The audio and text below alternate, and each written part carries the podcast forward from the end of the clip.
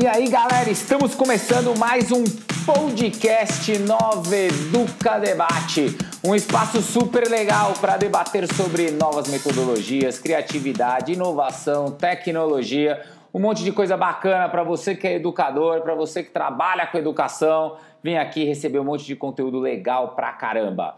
Meu nome é Carlos Coelho, sou entusiasta da educação é, e sempre estou mediando esse programa aqui. Junto comigo hoje está a Priscila, consultora educacional, especialista em projetos Apple. Priscila, manda um oi para a galera. E aí, galera, beleza?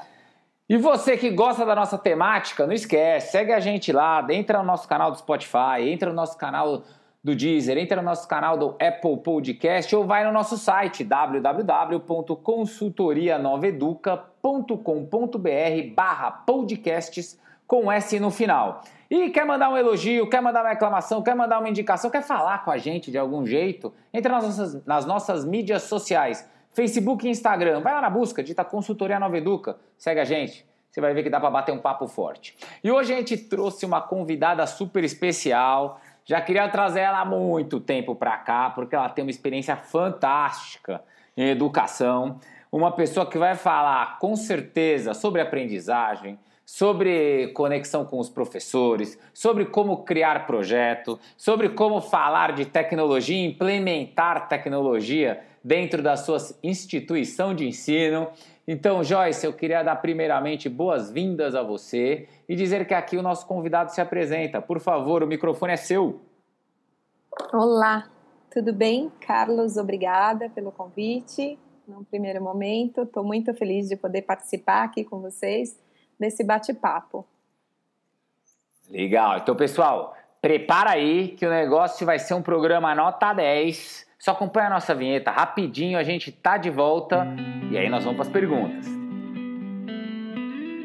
Podcast Nova Educa Debate. Um bate-papo sobre o futuro da educação com profissionais do mercado. Beleza, voltando para as perguntas. Joyce, vamos começar.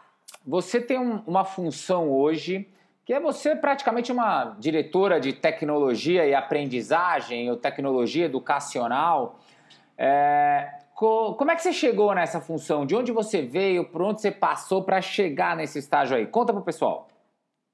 Bom, essa é uma história, é, eu diria, um pouco diferente porque eu comecei a minha formação inicial é ciência da computação e eu trabalhava numa multinacional de química é, com programação na época, né, desenvolvimento e programação.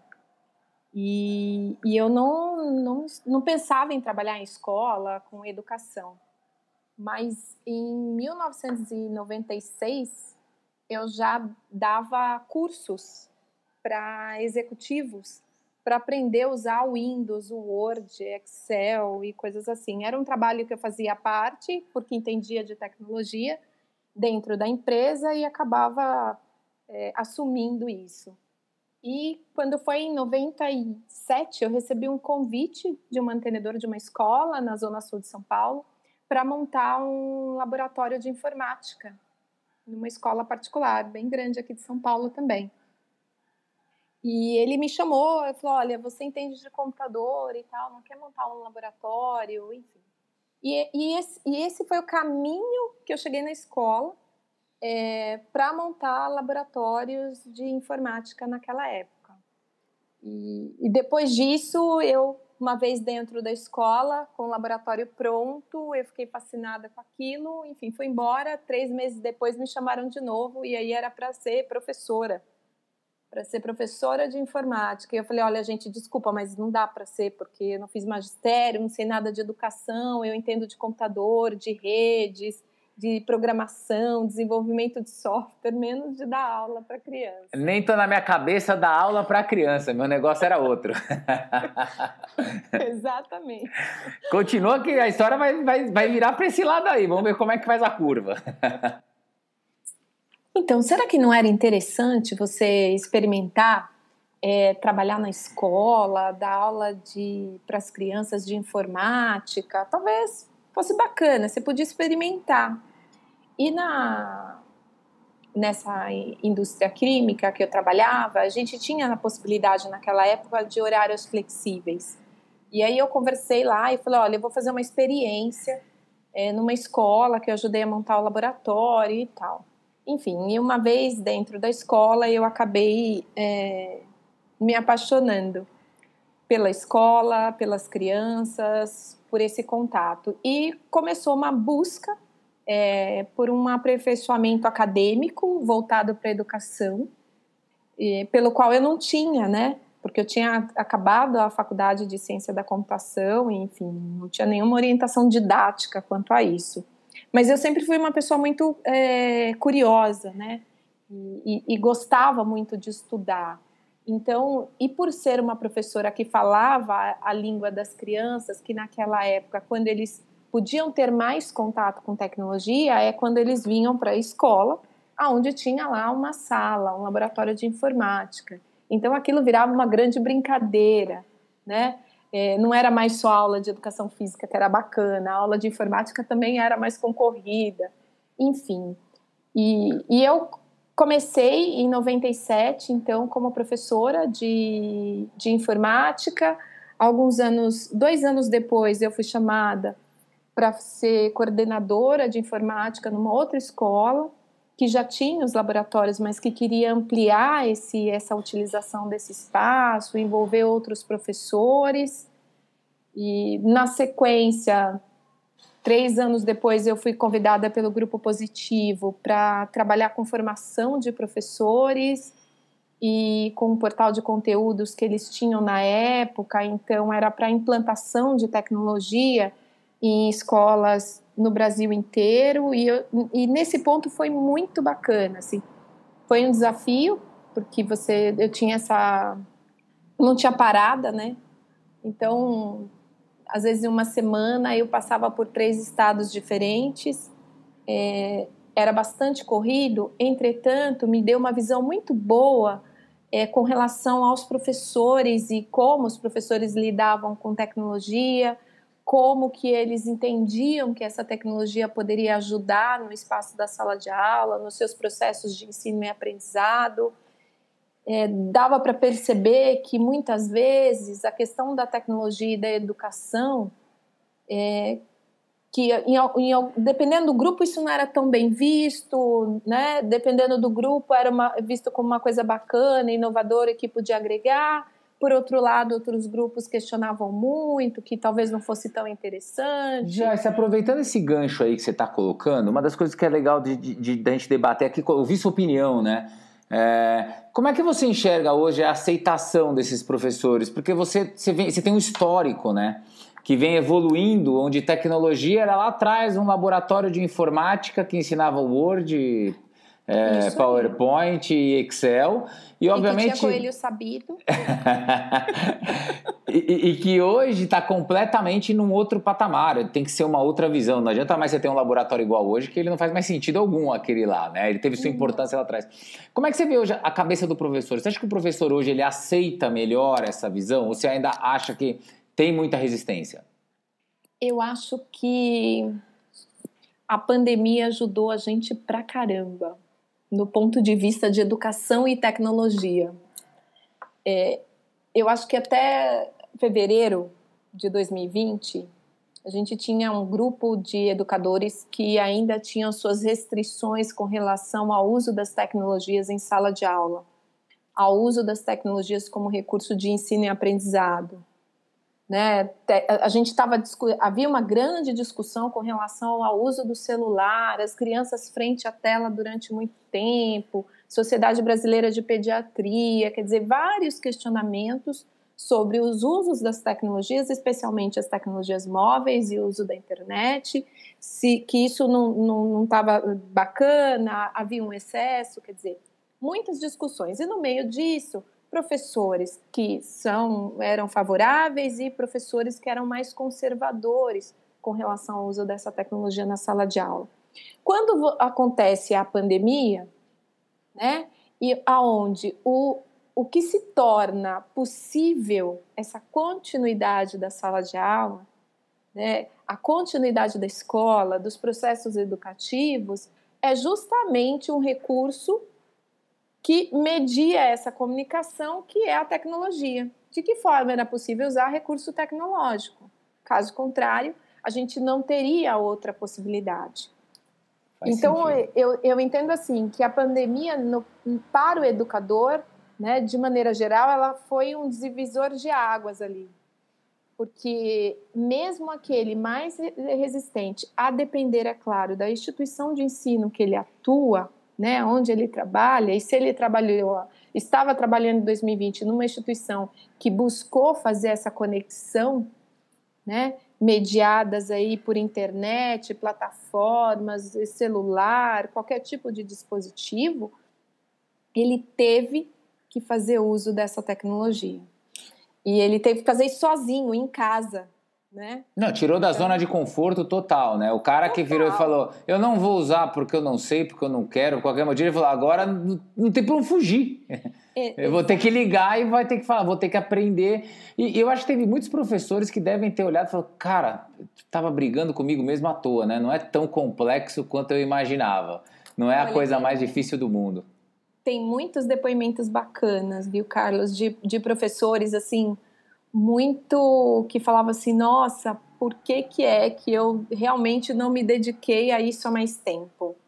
Né? Por que, que eu demorei tanto tempo para entender é, os benefícios que isso traz para o meu processo enquanto educador? Porque tem uma coisa da sala de aula que parece que a sala de aula termina nela, né? Seja professor ou para o aluno. Às vezes a gente ouve as pessoas falando muito, de educação, das metodologias ativas, e parece que tudo termina ali, dentro do espaço da sala de aula. Só que, na verdade, é, esse espaço da sala de aula ele pode ser o lugar que começa, o lugar que media e também o lugar que termina. Vai depender muito de como se dá essa dinâmica, né? De, de que conteúdo eu vou trabalhar, quais os conceitos fundamentais que eu vou ter que trabalhar com esse aluno, qual a faixa etária, porque a depender da série e da faixa etária, as dinâmicas são outras. E esse professor, independente se ele é da educação infantil ou se ele está lá com o ensino médio ou no terceiro médio pensando no vestibular, ele teve que se reinventar. Né? E nesse sentido é que eu acho que a pandemia é, não é um motivo nobre, longe disso. Né? Não estou dizendo que a pandemia foi boa, mas eu estou dizendo que ela despertou em nós é, um olhar sobre essas tecnologias, especialmente as tecnologias que, que estão de alguma forma voltadas para a educação ou que contribuem para a educação, como algo factível, como algo que pode ser bem utilizado, como algo que contribui no processo de aprendizado. Vamos pensar nessas plataformas que a gente viu aí usando muito nas escolas, como o Google Meet, como o Teams, Zoom, WebEx e outras. Inicialmente, essas plataformas de comunicação, elas não foram pensadas para a educação. Não, não, era esse o, o, propósito inicial delas, né? Mas elas foram se, é, na medida que elas eram um recurso disponível e acessível para muitas instituições é, no Brasil e fora, elas começaram a ser amplamente utilizadas e com isso elas foram, durante a pandemia, sendo aprimoradas para um olhar mais educacional. E eu acho que aí isso é uma coisa que eu também gosto muito, quer dizer, a educação nesse processo de vanguarda com relação ao uso das tecnologias. As instituições de ensino no mundo tiveram aí a, a, sua, a sua parcela de força de fazer com que recursos que inicialmente não estavam pensados para uma transmissão de aula remota, né, seja ela síncrona ou assíncrona, eles tiveram que pensar em ferramentas e possibilidades para facilitar esse acesso. Então isso é, é, assim é muito bacana de se ver, seja do, do ponto de vista dos professores que, que se colocaram nesse processo de que vamos lá, é o jeito que a gente tem para usar, vamos usar, né? É o que nós temos disponível, vamos fazer o melhor possível. E aqui não estou dizendo que as aulas ficaram mais interativas ou se ficou uma aula expositiva. É um processo. E só desse processo ter dado esse salto nessa fluência digital dos professores, é, para mim, eu acho que a gente já ganhou aí pelo menos uns 20 anos. Porque antes da pandemia, a gente, quem trabalha com tecnologia e educação, né, e na instituição eu faço a direção de educação digital, o, o que, que acontece? Você tem sempre uma mediação e um diálogo é, de convencimento. Por que, que é interessante, por que, que essa plataforma é legal, por que, que aquele aplicativo é bacana. E há esse jogo de, de convencimento, de diálogo, porque o professor pode decidir se ele quer ou não usar aquele aplicativo, se ele quer lançar mão de, de usar um Instagram para publicação de trabalhos, ou se ele permite que os alunos criem um site ou até mesmo um e-book virtual. Ele pode fazer essas escolhas. Nesse processo da pandemia, muitos professores eles não tiveram a, a escolha. Olha, o que tem é uma plataforma, seja ela qual for, para que você entre no seu smartphone, em qualquer dispositivo, se conecte à internet e encontre o seu aluno né? E dê sua aula com as questões técnicas que existirem, quer dizer, ele teve que ganhar fluência digital. Ele, né? que, ele, ele foi estudar sozinho. sozinho. ele foi estudar sozinho. Deixa eu fazer uma, deixa eu fazer uma coisa, Jéssica, é o seguinte, a, a, gente tá, a pauta tá ótima, que tá tão fluida a conversa, tá legal pra caramba. É, só que a Priscila já tá me cobrando aqui, me faz aí que eu também quero perguntar. Então vou deixar chamar. Priscila, entra na conversa, faz a sua aí. Oi, Joyce, tudo bem? Oi, é, Priscila. Joyce, eu queria que você contasse para a gente nessa mudança né, que a pandemia trouxe, do maior uso da tecnologia né, no dia a dia. Você acha que veio para ficar? E eu queria que você falasse também como é que você enxerga o ensino híbrido. Eu acho que quando a gente aprende né, qualquer coisa que a gente usa diariamente, dificilmente a gente deixa de usar.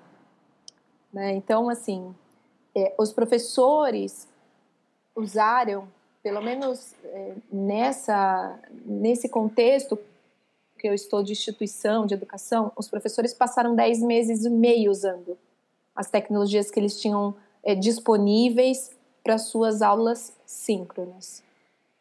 Então, o que eu observo é que, assim, dificilmente a fluência digital que eles ganharam, eles vão perder. Então, eles tiveram a oportunidade, quem não usava tanto, de começar a usar e de aprender, e de extrapolar. Quem já usava se achou outros caminhos, outras é, possibilidades e foram aprimorando. Então, eu acho que esse percurso é um percurso que eu acho muito difícil, muito difícil, mesmo pensando naqueles educadores que as restrições com relação ao acesso à internet ou mesmo dispositivo, eles não tiveram tantas possibilidades, né? Mas eles aprenderam e, e, encontraram caminhos. Então, eu acho que isso é uma coisa que a gente é um ganho, volto a repetir, eu já disse isso, eu acho que a gente não vai perder na educação de maneira geral. E com relação a esse movimento do híbrido, é, a gente dá o nome de híbrido para tudo aquilo que, que ele tem duas formas possíveis de acontecer, né? E, e eu o que, que acontece no que a gente está vivendo na educação é que a gente não tem um, um nome muito próprio para esse modelo que está acontecendo, que é os alunos, parte dos alunos em casa, parte dos alunos online, e, e esse modelo que é presencial e online, e a gente está chamando isso de uma, de uma metodologia híbrida. Que, na verdade, assim, é, a metodologia em si, se a gente for olhar né, na epistemologia da palavra, não chega a ser uma metodologia, mas chega a ser um processo de, de organização da aula, né? E faz, essa organização da aula dentro de um contexto de processo está inserida dentro da metodologia utilizada. Então, você faz ali uso de recursos tecnológicos, você tem aluno presencial, aluno online. E o que eu observei, por exemplo, essa primeira semana de aula que nós tivemos aqui, foi um, um grupo de educadores é, se reinventando mais uma vez. Porque não é, é uma tarefa simples, né? Você conseguir dar atenção para o aluno no presencial, é, dar atenção para esse aluno que está remoto, para esse aluno que está online, fazer uso é, da sua apresentação e daquilo que você preparou é muito diferente, Priscila. Quando você tava, teve o desafio de fazer a transmissão da aula online, né? Seja ela uma videoaula ou seja ela uma aula ao vivo, você estava ali se preparando e você tinha a sua turma toda, né? Como se você estivesse falando para a sua turma toda ali. Se é numa aula ao vivo, você está falando para todo mundo que estivesse conectado. Então você estava com todos no mesmo ambiente, ainda que seja digital. E como é que se é aula gravada? Pode, pode falar. Se é aula gravada, termina essa fala aí. Se é, se é aula gravada, ele também está falando para o grupo todo. Quando eu estou falando de uma aula híbrida, eu estou dizendo que parte está online, parte está no presencial e eu tenho que fazer essa aula acontecer. Eu tenho que garantir essa interatividade, eu tenho que trazer minha apresentação, eu tenho que engajar esses alunos tanto no presencial quanto no híbrido. Então, eu acho que é um desafio bastante significativo para esses professores que estão nesse movimento. E como é que você se vê nessa? Você tem um cargo de liderança, um cargo que aponta direções. É, como é que você vê o papel hoje de uma área que se preocupa com tecnologia, mas uma tecnologia educacional, uma coisa que vai realmente funcionar dentro da sala de aula? Como é que você vê esse desafio agora do retorno, né? Onde você tem esse lance do presencial, do online, daqui a pouco vai ser tudo presencial. Não, daqui a pouco vai ter presencial e algumas coisas vão continuar online.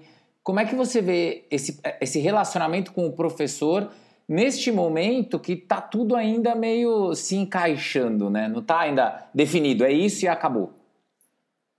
É, eu acho que a gente vive nesse momento um, um movimento de uso dessas tecnologias de mobilidade e, ao mesmo tempo, de ambiguidade né, nessa capacitação para o uso.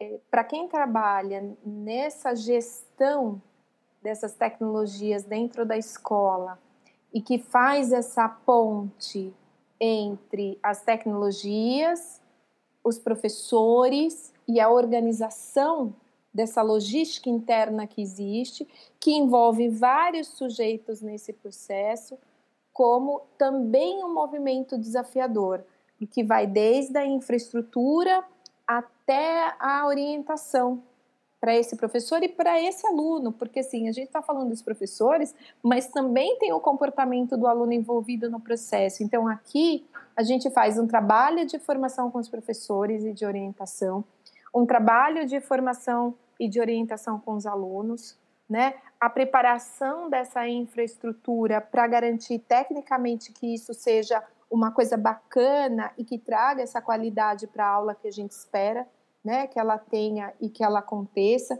Então é um, um movimento de mobilidade, de ambiguidade muito significativo. Para mim essa palavra nunca fez tanta, tanto sentido é, como tem feito nos últimos meses de 2020 e esse início de período letivo de 2021.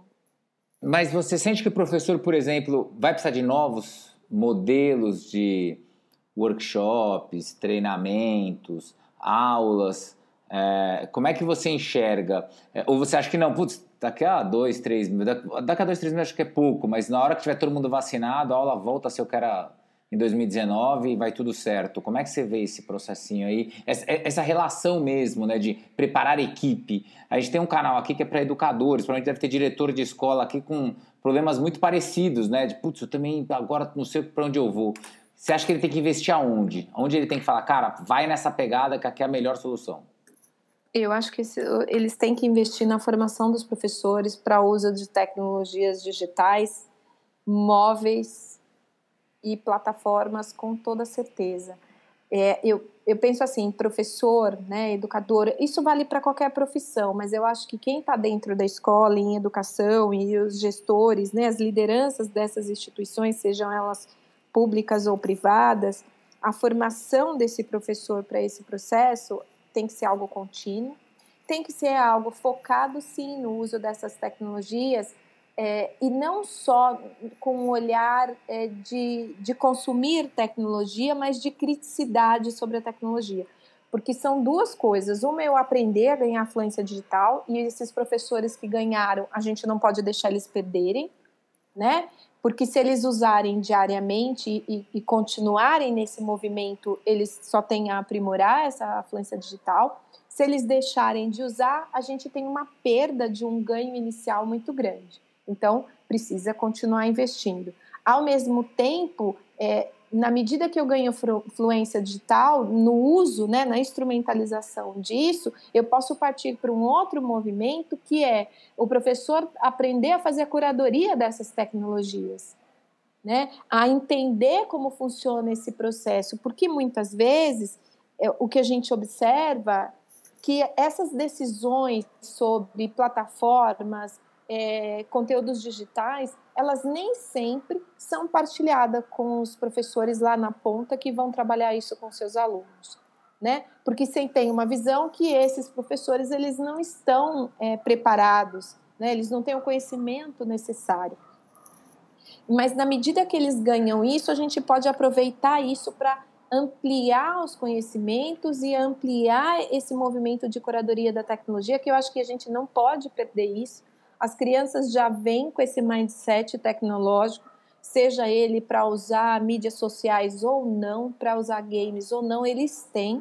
E cabe à escola trazer uma consciência sobre o uso dessas tecnologias para essas crianças, para esses adolescentes.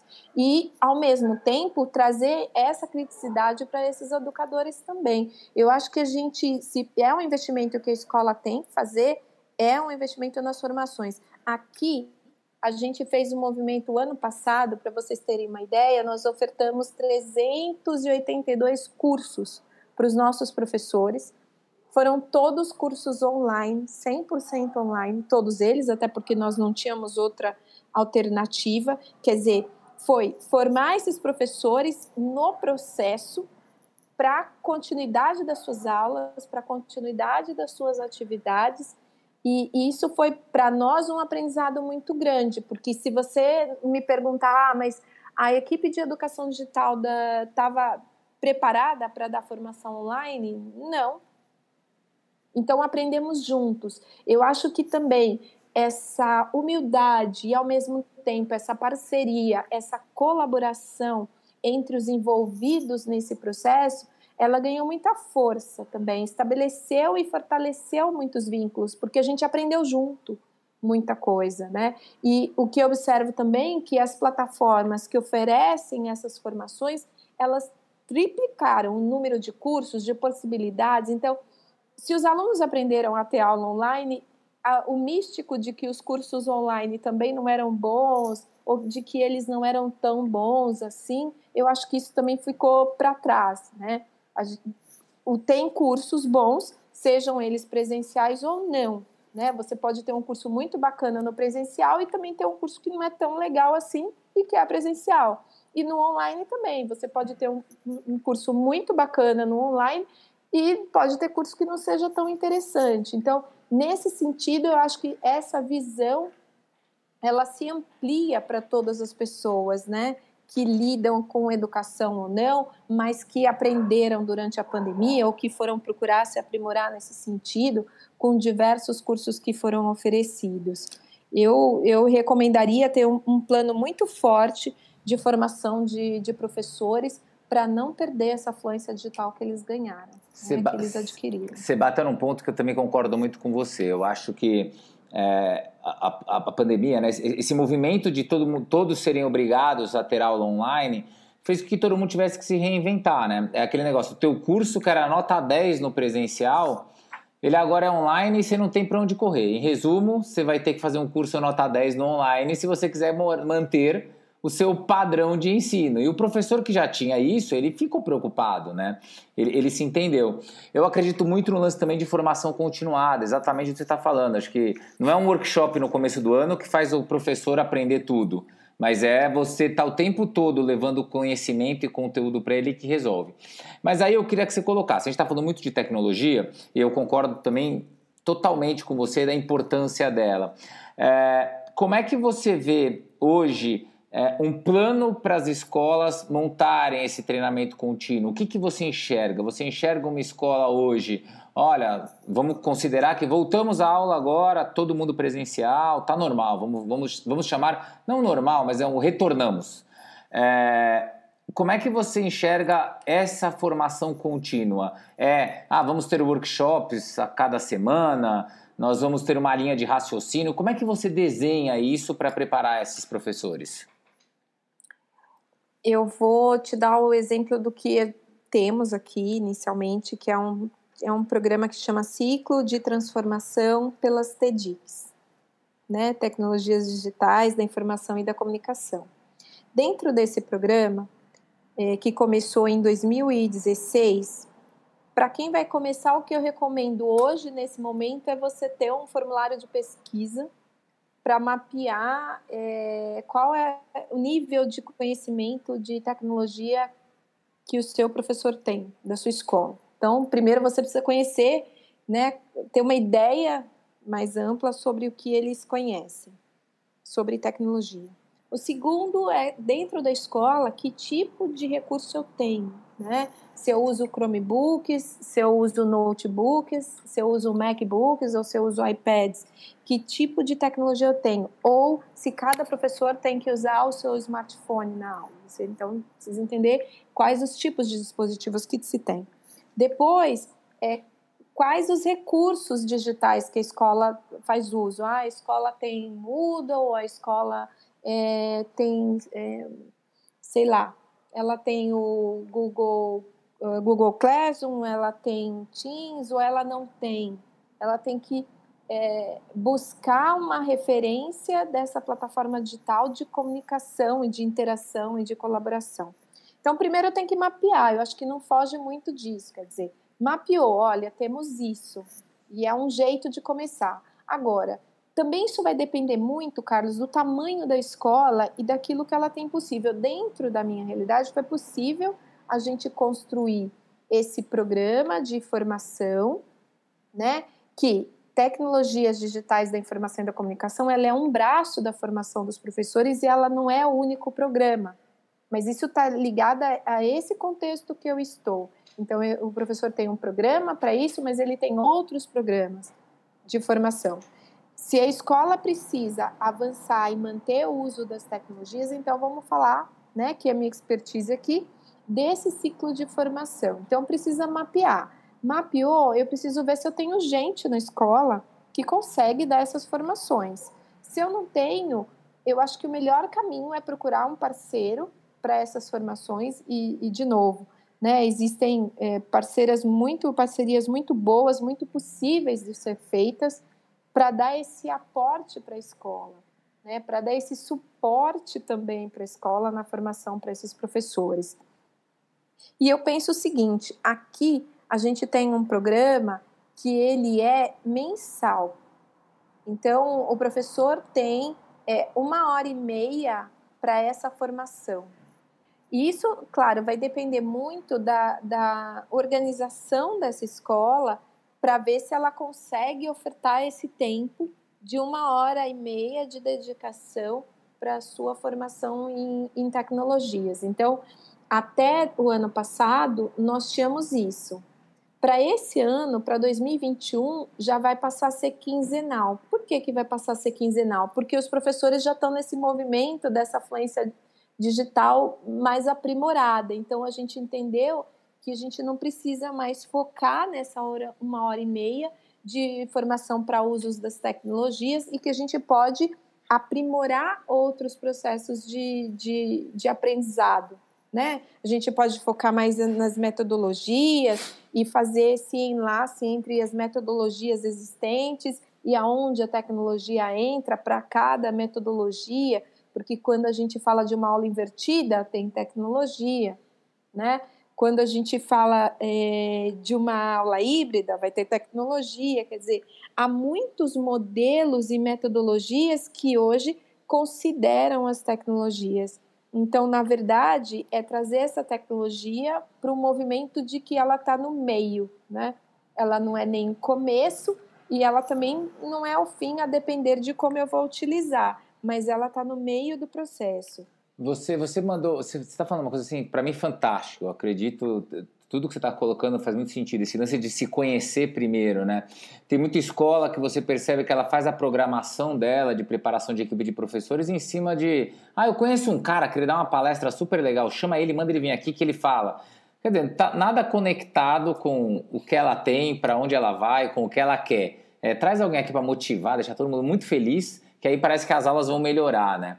E você traz uma visão completamente. Não, primeiro se conheça, descobre quais vão ser suas metas, suas métricas é, e para onde você vai correr. É, deixa eu puxar a Priscila. A Priscila está com uma pergunta aqui. Como o tempo está correndo, eu queria que ela fizesse a dela. Pri, manda aí.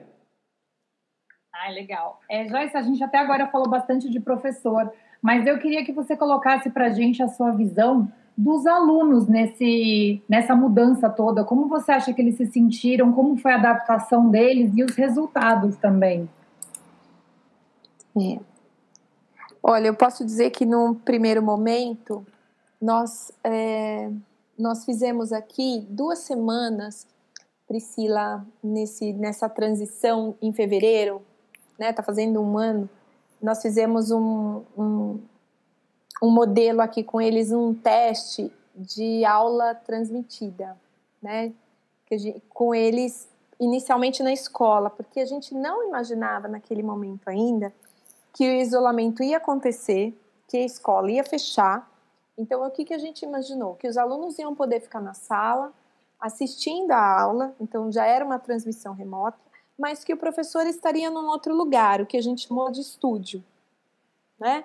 E no primeiro movimento, quando você fala, por exemplo, é, que foi o grupo que a gente começou, ensino fundamental 2 e médio, é novidade. Então eu estou falando de adolescentes, né? Quem está na pré-adolescência começando e quem já está na adolescência, enfim. Então foi um movimento interessante enquanto a gente estava na escola. Foram duas semanas de testes com alguns professores, não todos, e isso tomou uma euforia muito grande dos alunos. Foi muito é, gostoso de observar e dos professores também. Na medida que foi dito, olha, não podemos mais e a, e a gente vai começar com as aulas, é, todo mundo de casa, incluindo os professores, o que, que a gente observou? Dos alunos, de maneira geral, num primeiro momento de brincadeira, né? Então, como nós iniciamos transmitindo as aulas ao vivo, é, assim, de uma semana para outra, eles vieram na escola até sexta, do dia 20 de 28 de fevereiro, 28 foi, 28 de fevereiro, e na semana seguinte, no primeiro dia de março, eles já estavam com aula online. Então, quer dizer, não teve um time. O time foi, estava todo mundo na escola, agora está todo mundo no online às sete da manhã tendo aula. Então, num primeiro momento, os alunos muito entusiasmados, porque era uma novidade tudo aquilo, né? Uma adaptação desses alunos e dessas famílias, porque não, não dava, ninguém estava preparado para aquele contexto. Então, gente, eu observava aulas e fiz muito isso de observar essas aulas para ver aonde que estavam os gaps, como que a escola poderia ajudar essa família que estava com esse aluno tendo aula ali quatro horas por dia, quatro horas e meia, como que a gente poderia assessorar ainda que a distância. Muitos alunos eufóricos com tudo isso, com a brincadeira no microfone, as brincadeiras no chat, e aí entrou um trabalho que nós já temos na escola há bastante tempo, que é o de cidadania digital. Entretanto, era um trabalho muito sazonal. Em épocas específicas, nós trabalhávamos com eles conceitos sobre cidadania digital, né? Comportamento na internet, netiqueta.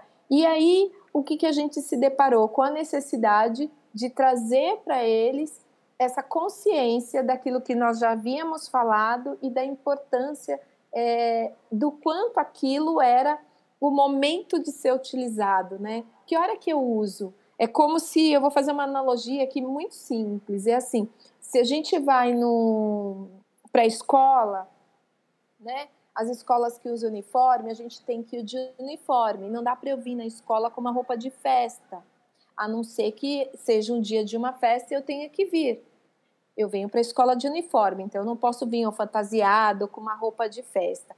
E, então você dá esse tom de comportamento para eles, como eu me comporto a depender de onde eu estou, né? Como eu me visto, como eu me apresento. E foram ali as quatro primeiras semanas de todos os professores. Então a gente reforçou com os professores nessas, nesse, nesse trabalho de formação A gente iniciou trazendo para eles, fortalecendo esse professor com relação a essas, esse comportamento digital, porque não tem como eu dizer para você assim, ah, os alunos não brincaram com o microfone. Brincaram? Claro que brincaram. Imagina, era diferente. Né? E, e, e passada a euforia né, e toda essa orientação, as aulas fluíram bem. E o que, que eu observei que foi interessante também? Muitos relatos de professores e de alunos, por exemplo, alunos introvertidos no, no presencial que no online se tornaram mais extrovertidos, né? E alunos que eram extrovertidos no, no, no presencial ficaram introvertidos no online, né? É, esse alunos que tinham muita dificuldade no presencial, dificuldade de aprendizado e que no online deslancharam, né? Então você, é, você foi possível observar comportamentos de aprendizagem e de socialização desses alunos, a depender do contexto e da faixa etária que, né, que eles estão. É, e também no final já, né, foram 10 meses e meio, ali para setembro, meio de setembro, a gente começou a observar um cansaço, mas aí um cansaço que já era dos professores e dos alunos, né? Tanto que a gente fez dois movimentos de períodos de férias aqui, eh, com Semana da Primavera, onde a gente organizou nosso calendário a fim de favorecer um descanso para esse grupo de alunos e de educadores que vinham nesse movimento. Alunos que se adaptaram muito bem às aulas é, remotas e alunos que tiveram dificuldades, porque não tem como a gente enganar o contexto da casa, o tempo da aula, o aluno que entrava, o não abrir a câmera.